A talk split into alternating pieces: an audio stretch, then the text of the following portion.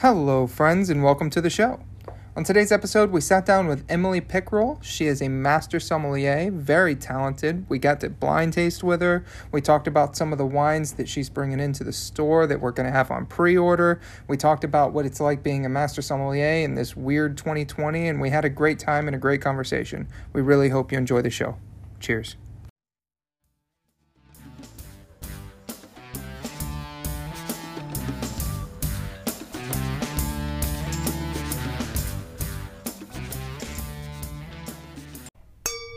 Cheers, everybody. How are you? Hey, cheers, Anthony. I uh, I gotta say, I'm really excited for this uh, episode. This is something that we've been talking about doing for a while, and uh, and we're gonna jump into it. Emily, how are you? I'm great, guys. Thanks for having me. Yeah, absolutely. I'm I'm very excited about this.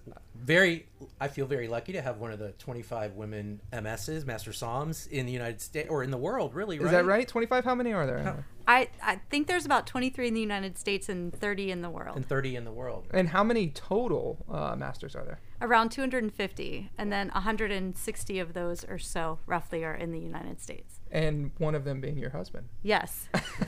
how is that? Uh, That's you know, people always think that we sit at home and uh, talk about wine. We don't. We drink a lot of wine at home, but we don't really uh, wax poetic. We we talk about our kids and our lives and work and Like we're normal normal people. people. right, Exactly. Of course. but going through, I mean, uh, when did you meet your husband?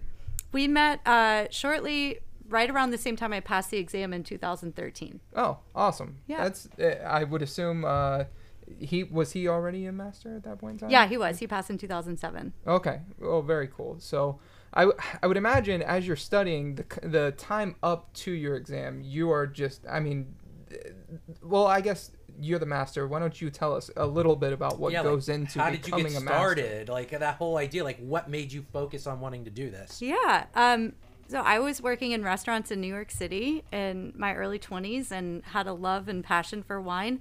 And I uh, just believe in wine education just for personal fulfillment and wanting to learn more about the subject. So I um, did the whole WSET diploma course and finished that and was like, well, what's next? So I decided to take my CMS intro course and fell in love with the program.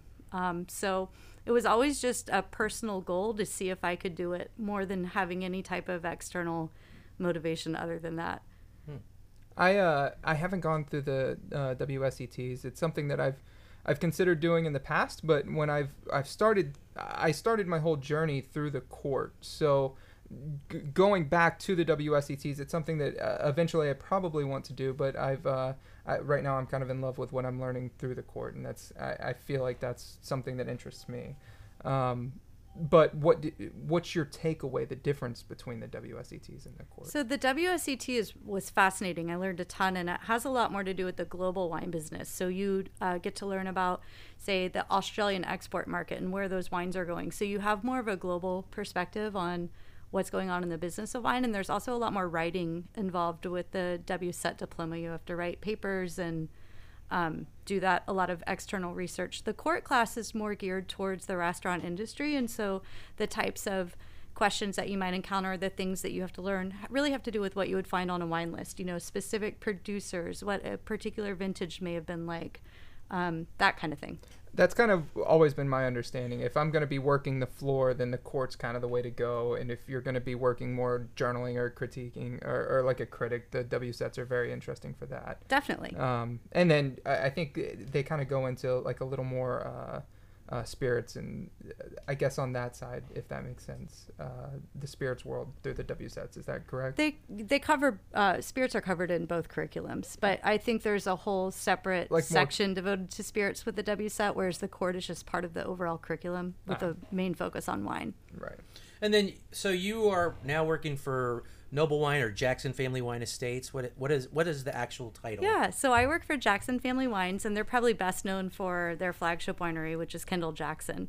Um, but what a lot of people don't know is that they own 45 different wineries around the globe, and I represent the Spire Collection, which is considered their more uh, luxury wine division. And basically, um, the sales of wineries like Kendall, Jackson, and La Crema help funnel dollars towards the projects that I represent, which are very small production, far more niche offerings, really focused on some of their most preeminent single vineyard assets around the globe. Yeah, small, smaller production wines too. Very small production. and definitely, definitely not your Tuesday night wine. These are some big I- hitters, right? I mean, I Yeah. guess it depends on your pocketbook. I would love for these to be my Tuesday night wines, Yeah, but yeah. I would say they're they tend to be more special occasion, kind of birthday, anniversary type bottlings, or or they make for great gifts too. And And you were going to talk about a couple of them today, right? yeah, we uh we highlight We're going to highlight the La Jota Cabernet Franc from Howell Mountain, and then a Cabernet Sauvignon out of Knights Valley from the Anakota Vineyard. Hmm. And then, uh, what uh, what makes these wines so special to be in your portfolio? This this specific portfolio. Yeah, so most of the wines in my portfolio are representations of single vineyard designated areas. So very specific kind of slices of the world that give you an impression of just what that particular plot of land had to offer in any given year. Um, and so, like I say, very small production wines. These are coming from very singular places around the world. And uh, Mount Brave. So uh, we're talking about the cab today, the Mount Brave cab, Or the Anakota or the Anakota. cab, and then the La Jota Cabernet Franc. and that uh, that is um, Knights Valley. Yes. So what kind of notes are we going to pick up from Knights Valley? Is there is there something we should look for? Not you know just the average Joe that might listen to our podcast. Is there something they should look for in that style? Sure. Well, the reason I, I thought it, it's always fun to talk about Knights Valley and highlighted it is because it's the natural extension of the Napa Valley. So if you're out in Napa and you're driving north on Highway 29, you're kind of between the Vaca Mountain Range and the Mayacamas Mountain Range. And that all ends at this point at the north end of the Napa Valley, which is Mount St. Helena. Well, if you keep driving straight, you kind of skirt along the western edge of Mount St. Helena and you naturally end up in Knights Valley. So um, it, it has a lot of the same climatic influences and terroir that you would find in the Napa Valley. But because you're crossing the Sonoma border and it's not Napa, there tends to be a lot of value in Knights Valley. Um, and I, I think being a part of the wine world, seeing the ever increasing prices of wines out of Napa, I think that Knights Valley is a really great place to look for extremely high quality Cabernet Sauvignon in particular, but at prices that sometimes fall below their Napa counterpoints. That's something that I've always found uh, Knights Valley to be perfect for, especially when I'm kind of creating a wine list. Sometimes you can't you you have some of those heavier hitters, right? But the average everyday person that's coming in isn't spending through the roof. Uh, or you know, I what I would tell my staff was, you know, sometimes people save up for a month to come here, right? And they want to be treated with the same level as the person who's going to come in and spend a thousand dollars on a bottle of wine, right? But they don't have that price point. So you can find things. There's certain areas of the world, and Knights Valley's always been one of those for me, where you can get great quality wine, awesome Cabernet Sauvignon, and you're not paying some of those high dollar price points. I think it's a, a beautiful region for that. Yeah, and uh, again, too, just being in your business. I mean, you know, I know we talked a little bit about like, you know, you're one of the, uh, you know, you know, small amount of women that are being able.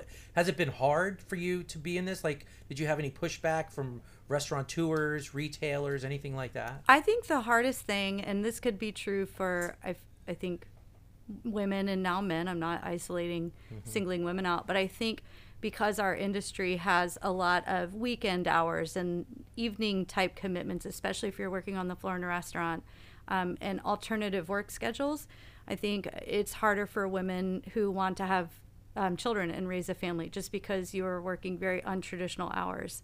And I've had times where, you know, I've been traveling for work in sales and I've had to catch a 6 a.m. flight and I've had a babysitter come over at 5 a.m. And that's not necessarily an easy traditional time to find somebody to come watch your kid for a couple hours. So there have definitely been some challenges along the way, but most of them have less to do with the fact that I'm female more to do with the fact that I'm parenting at the same time. and I think that's I mean even me I'm a I'm a grandfather right? And you know my grandson's coming over this weekend. I wanted him to come over tonight but I'm working till 10 o'clock. So it didn't work. So he's coming tomorrow. And you know I think that just is a family thing right? I mean in our business you know even in retail weekend you know we all work weekends. So um, that's just something that's kind of normal in our life as family. But I get it for women you know because you know there's nursing and you know the beginning of a child's life it's really nurturing is really important Yeah, definitely. And I think a, a lot has changed in our industry. I've been in this industry for almost 18 years. And when I was 22 years old working the floor of a high high end restaurant in New York City, there were not a lot of women in my field working the floor as a sommelier in a restaurant. And so it was natural to get pushback. And I think that also is part of what inspired me to go down the journey of wine education, just to help support the knowledge that I was gaining by working in the floor in a restaurant and to complement what I was learning from hands on experience with book knowledge to back it up. But now I fast forward to 17, 17 years and there's it's a very dynamic business. There's a ton more women in the industry. And I even see in, when I teach classes at the introductory level, we'll have 80 people in the class and 50% of them are women. So we've come a long way in a short amount of time. And there's several uh, female masters in, in Florida. I mean, Virginia is down in, uh, she's at Breakers, right? Yeah, Is that right? Virginia Philip runs yeah. a program at the Breakers. She's a sweetheart too. Uh, I, have I've had a chance to uh, work with uh, several masters, and and I mean, I, if I didn't know that there were a few ma- female masters, I, w- I would never know because I've been blessed to be in Central Florida where I've I've been around a few of them. You know, it's it's kind of been a, a normal thing. But to kind of touch on what you were speaking about, I think it's I think it's important to note. I don't know, and it, being a male in the industry, it's it's very hard me, for me to speak uh, out of term for females. But I think it's hard for everyone as a whole uh, if you're trying to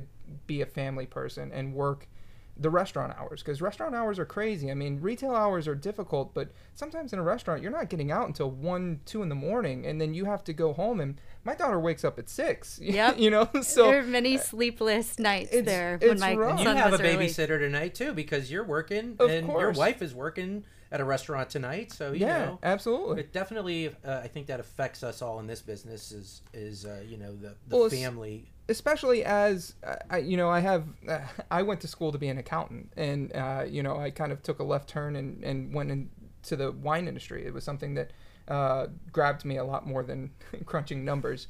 Uh, so most of my close friends and family are business professionals. They're working in the uh, business world, and you know, at the end of the day, it's hard to kind of uh, to see it from an outsider's perspective. But the wine industry is a profession, and and a lot of money can be made as a wine professional.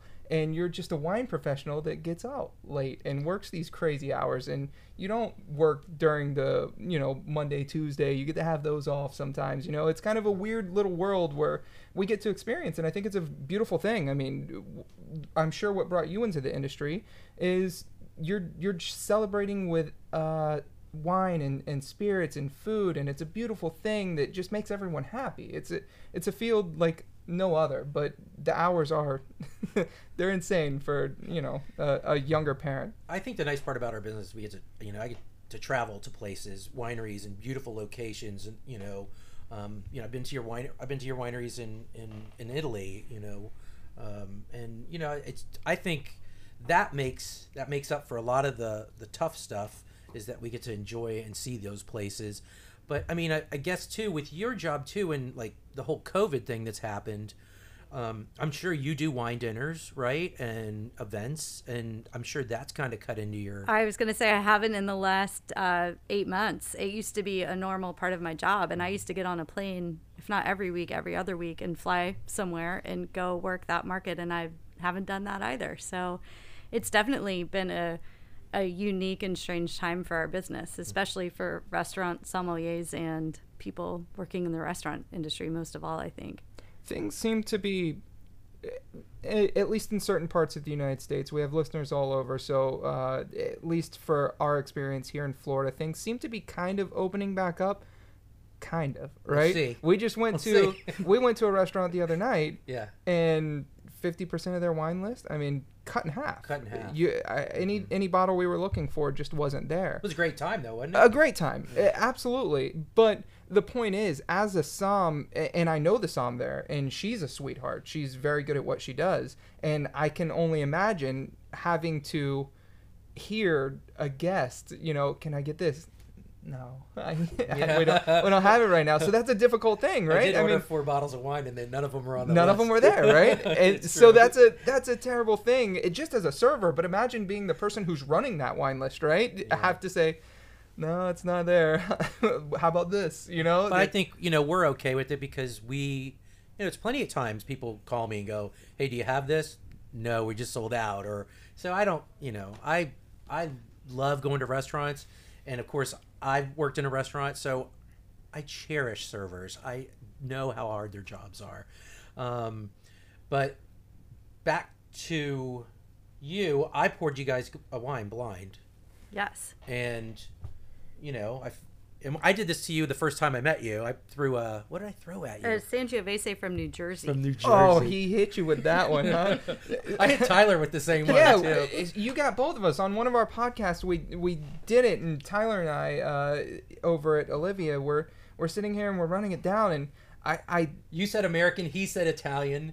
Then I- you, but I you said- both said Sanjo. I think you both said yeah, we both Sangiovese, called and- Sangiovese, and so did she. Yeah, and I said, but this is this is I don't know what it is. It's it seems like it's New World. I, I don't know what this And is. my dad swore. My dad and I swore up and down when we got blind tasted it. It was Sangiovese, but we Italy. I mean, when- you know, think Sangiovese. It's Italy. It's got to be Italy. Oh, it- New Jersey. I didn't even know they grew grapes in New Jersey.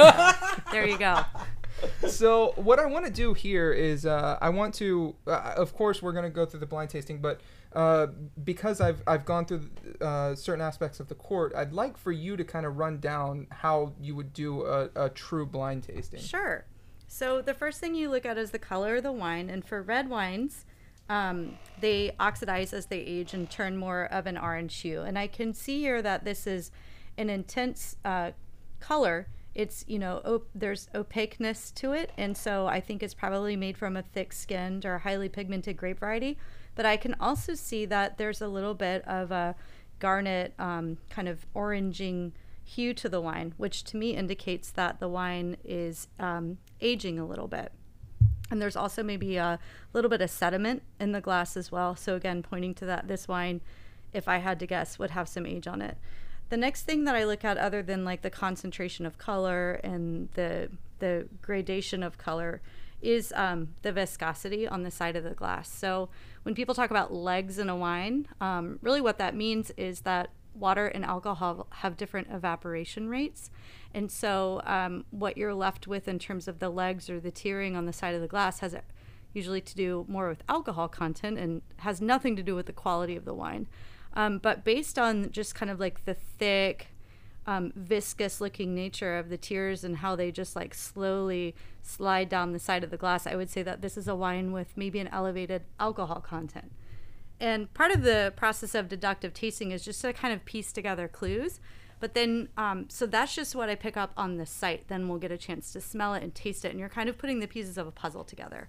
So when I say it has thick tears like that and that it probably has elevated alcohol, what my mind is thinking is where are climates in the world that grow grapes with a lot of sunshine and possible heat that gets grapes riper that would have a resulting higher alcohol content in the glass. That said, I haven't smelled or tasted it, so I'm not sure if that's the case or not. So then I go on to the next uh, section, which is smelling the wine. And really, what I'm looking for here is um, the the type of fruits and the ripeness level of them. So I'm going to give the wine a quick smell.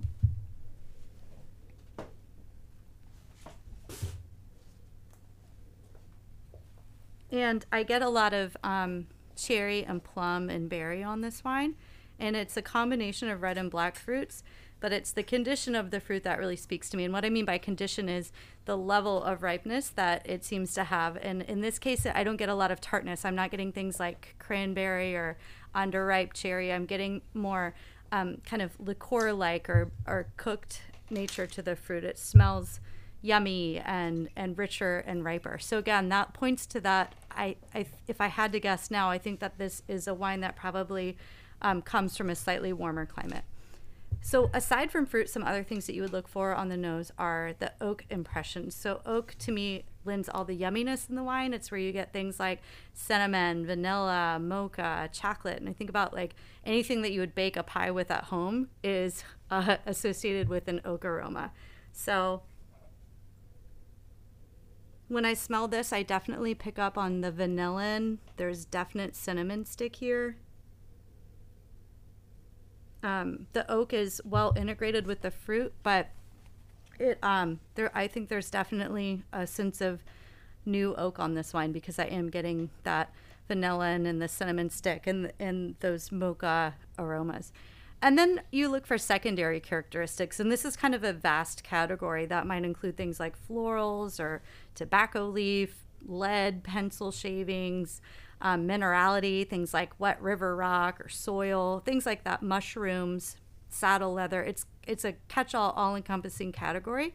But sometimes, uh, depending on what the grape variety is and where it's made, it might exhibit a lot of those um, factors on the nose. So when I smell this particular wine, what jumps out at me right away is is definitely the fruit and then that oak spice. There is maybe just a like a hint of um, subtle kind of forest floor and leather in the background, but to me that has more to do with the the fact that I think the wine is in a stage of development. It's an older wine, and so you're getting some more of those secondary um, secondary aromas coming through. So as you're nosing, are you taking one big pull or are you taking multiple little quick shots? When I when I smell the wine, I um, you know take a couple little sniffs and then set the glass aside because if you leave your nose in the glass, all you're going to end up smelling after a while is just alcohol vapor. And I always say when you're blind tasting, it's go with your gut instincts. So your brain and your olfactories are working incredibly fast, and so if you set the glass aside and just go with your original kind of like gut instinct usually that will tell you a lot more about the wine than if you sit there with your nose in the glass for 15 minutes because in truth, fermentation is an incredibly complex science, and as a result of fermentation, you take um, you you get like thousands of different ester compounds and aroma compounds, and depending on any person's um, own sense of smell, you can pick up different things. So with blind tasting, it's not can you isolate and identify every single aroma in the wine, but it's like what are the key driver driving factors in that wine. I was having a really hard time uh, uh, with my blind tasting for, for quite for quite a while actually in the beginning, and uh, it came down to my nose. Uh, that was one of the biggest things. And uh, George actually sat me down and he uh, he was worked with me on my blind tasting as a whole, but. he found that the nosing was kind of George Miliotis. He he kind of had me, you know, I was taking big long smells through the glass, and he was like, "Stop! Think about a dog. Does a dog take a bunch of really or quick sniffs, right? Eh, or does it is it one long?"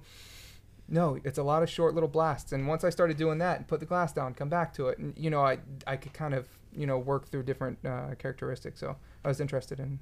I've, I found that when I'm doing it, like there's some days where I think, "Oh my god, I am so good at this," and then there's some days where I'm like, I am so terrible at this. I should probably quit my job. Well, in a normal day, I'm not blind tasting wines. Right. And oftentimes, even in my job, I'm not assessing them for their varietal accuracy. I'm assessing them for do I like this? Does this represent good bang for the buck? You mm. know, do I think this over delivers? Yeah, same thing we do. Is this yummy to me? And those are the questions that I normally ask myself when I'm tasting a wine, not, you know, how much leather or mocha is yeah. in this at any given point in time. So I think, um, especially for consumers who aren't wine professionals, and the point of blind tasting really only comes down to do you like the taste of it? Do you want to keep drinking it? That's the only thing that matters. Yeah, for I sure. A, I have a blind tasting group, and it's about who brought the best wine. Now we do pick region and location, um, varietal, sometimes vintage,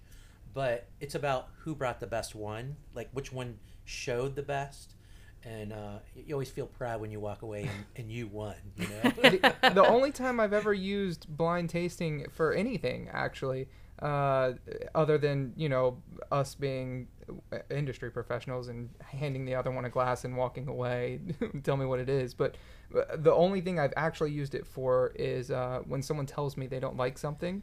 And I bring that thing to them, and just you know, what do you think? My favorite thing in the world to hear working the floor is I don't like Chardonnay. I I love hearing that at a table. Mine and is I don't like Merlot. that's a that's a big one. Yeah, I love poor people. Well, people eh, because you come into it with this you know idea of I don't like that. Well, are you sure? you know, you sure? Let your palate. All right, I'll bring you what you want, but also here's a sample of this. Tell me what you think.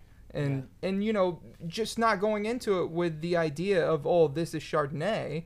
You know, oh, okay. So what I don't like is Rombauer. That's what I'm not into. You know what I mean? That's there's there's different. It, eh, it, eh, that's the most versatile uh, not the most versatile, but it's such a versatile grape that you have it on both ends of the spectrum, and and sometimes people think that they don't like Chardonnay when it's California. Yeah, and you know, Rombauer, you sell a lot of it, so you can't knock it. You know, you can't knock Kendall Jackson because how many bottles of Kendall Jackson sells a year? You know, I mean, I want to put a wine in people's hands that they love, and I want them to love it so much they're go, oh my God, those guys, they sold me the best wine. I'm not going anywhere else. I'm gonna go back to them.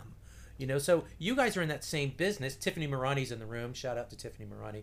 Um, and you know, that's that's the thing, right? We're all trying to give our customers the wine that's right for them. You know, this wine I like. I like this wine. I did not know what this wine was going to taste like when I opened it. I was just like, all right, let's check it out. So, well, let's keep moving through the tasting. All right. I, I, I want to know what it is. So, so next up on the palate, the first thing you do on the palate uh, that I do is like kind of the checks uh, and balances of what you got on the nose. So I said on the nose there was plum and cherry and raspberry, and it was a mix of both red and black fruits. On the palate, I find that this is way more black fruit driven. There's a sweetness to the fruit, there's a ripeness to the fruit, and it's way plummier on the palate.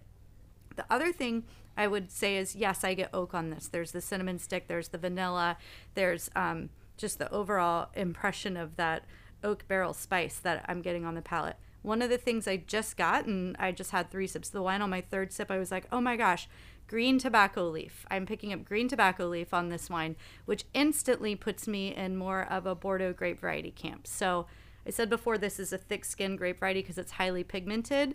Um, but now I'm kind of narrowing down my field to Cabernet Sauvignon, Cabernet Franc, or Merlot, or, or Merlot, or a blend of of those grapes, um, just based on that tobacco leaf.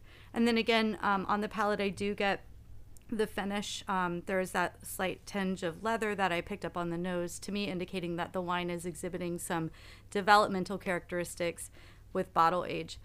Next part of the palate is what you don't do on the nose, which is talking about the structure. And this is, I think, the most challenging part of identifying a wine because you have to formulate a um, kind of benchmark for your own palate of what you consider um, to feel in terms of acid, tannin, alcohol, the weight of the wine, the overall texture of it. So I'm going to start with tannins. So tannins are the tactile sensation that give your mouth the impression that it's drying out. So if you think about over steeping a glass of tea um, and leaving a tea bag in a cup of tea for too long and it's it dries your mouth out, that's that's tannin. So with this particular wine, the tannin impact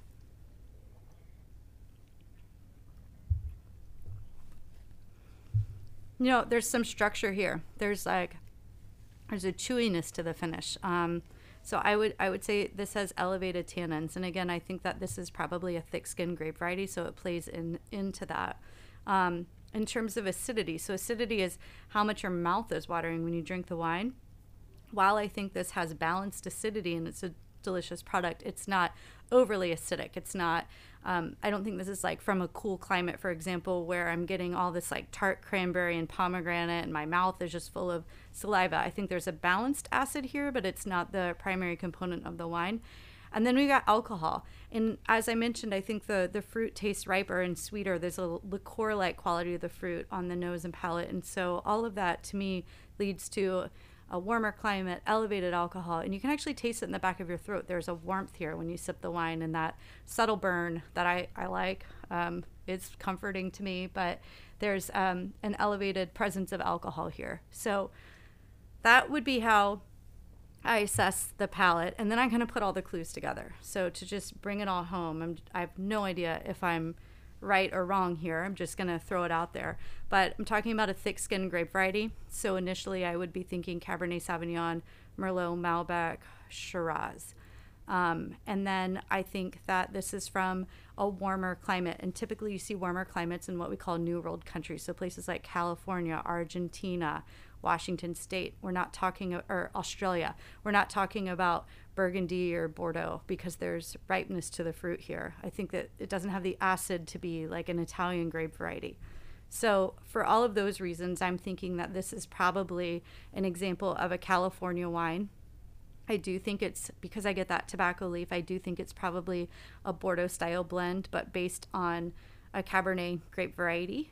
Um, and I think it's a really well-made wine. There's uh, there's oak on the wine. It's got great balance and texture, and I do think it has some age on it. So, in terms of age, I'd put this at 10 to 15 years. So I'd be thinking this is like an 04 to 08 vintage of a Cabernet base blend from California, most likely from the Napa Valley. Okay, what it is? You you want to take a shot at it?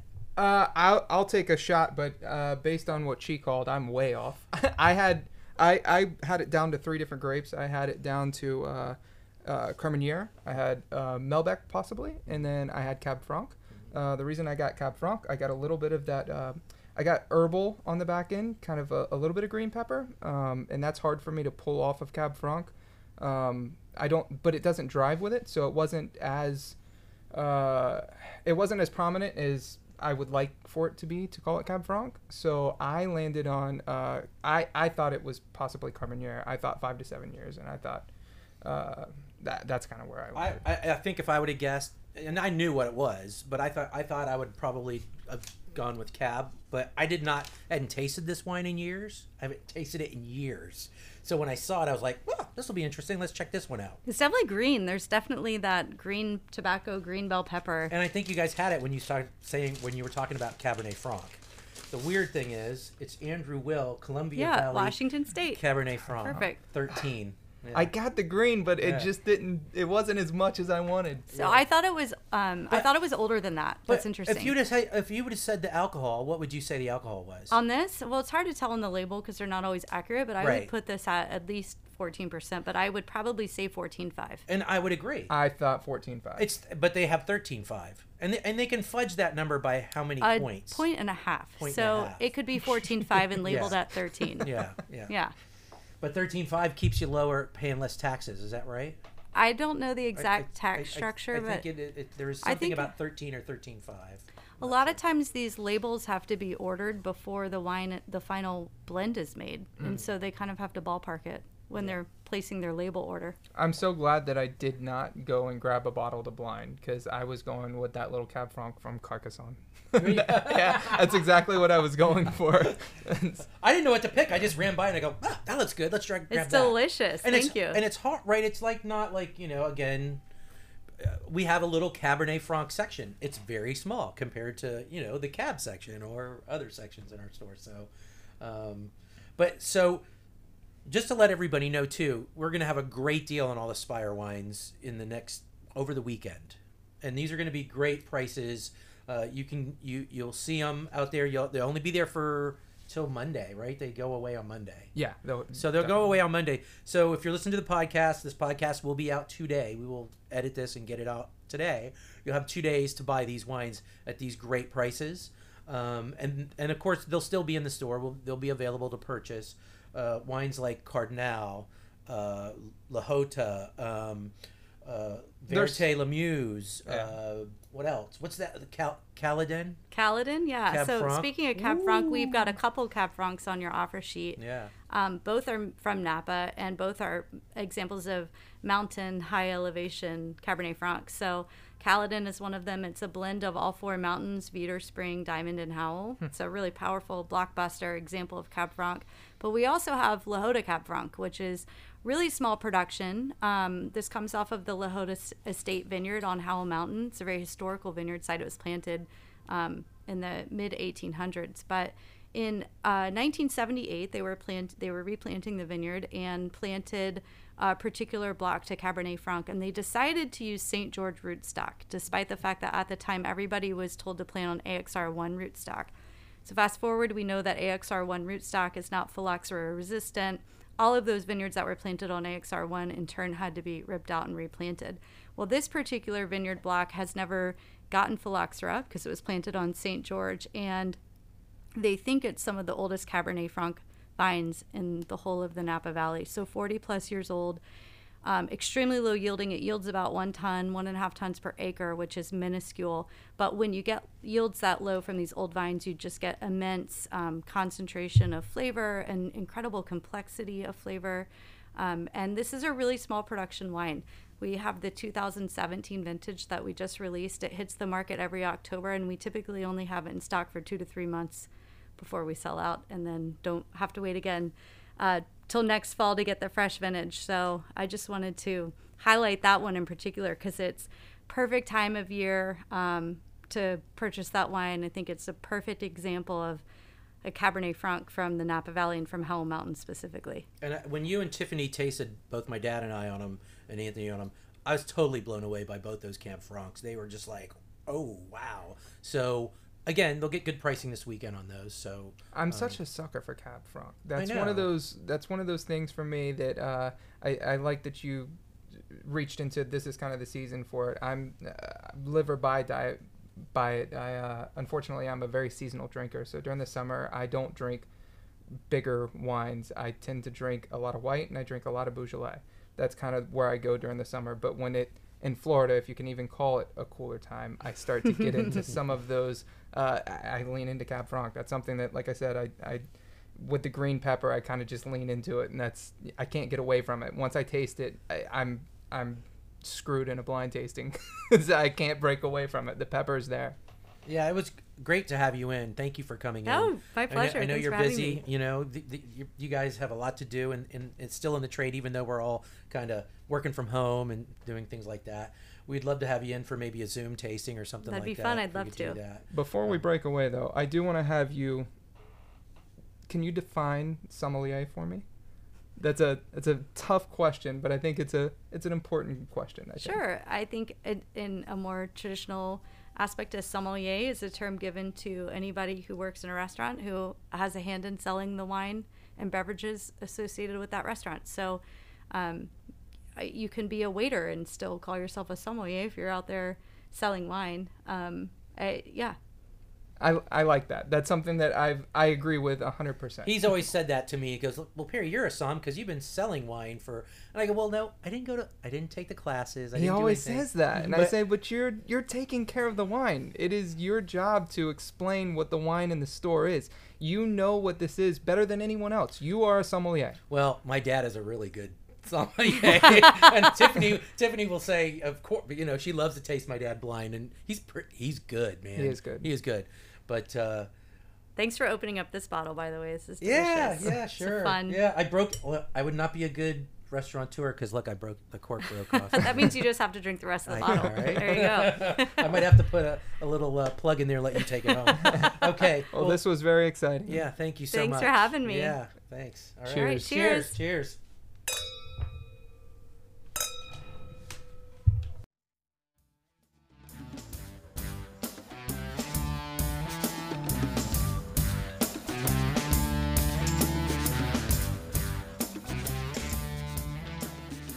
And there you have it, another really fun episode. Thank you to Emily for coming on and hanging out with us. We always enjoy doing podcasts like this where we can kind of embarrass ourselves and do blind tastings and work through, especially with a master sommelier. We really hope you enjoyed the content. We'll see you next week. Cheers.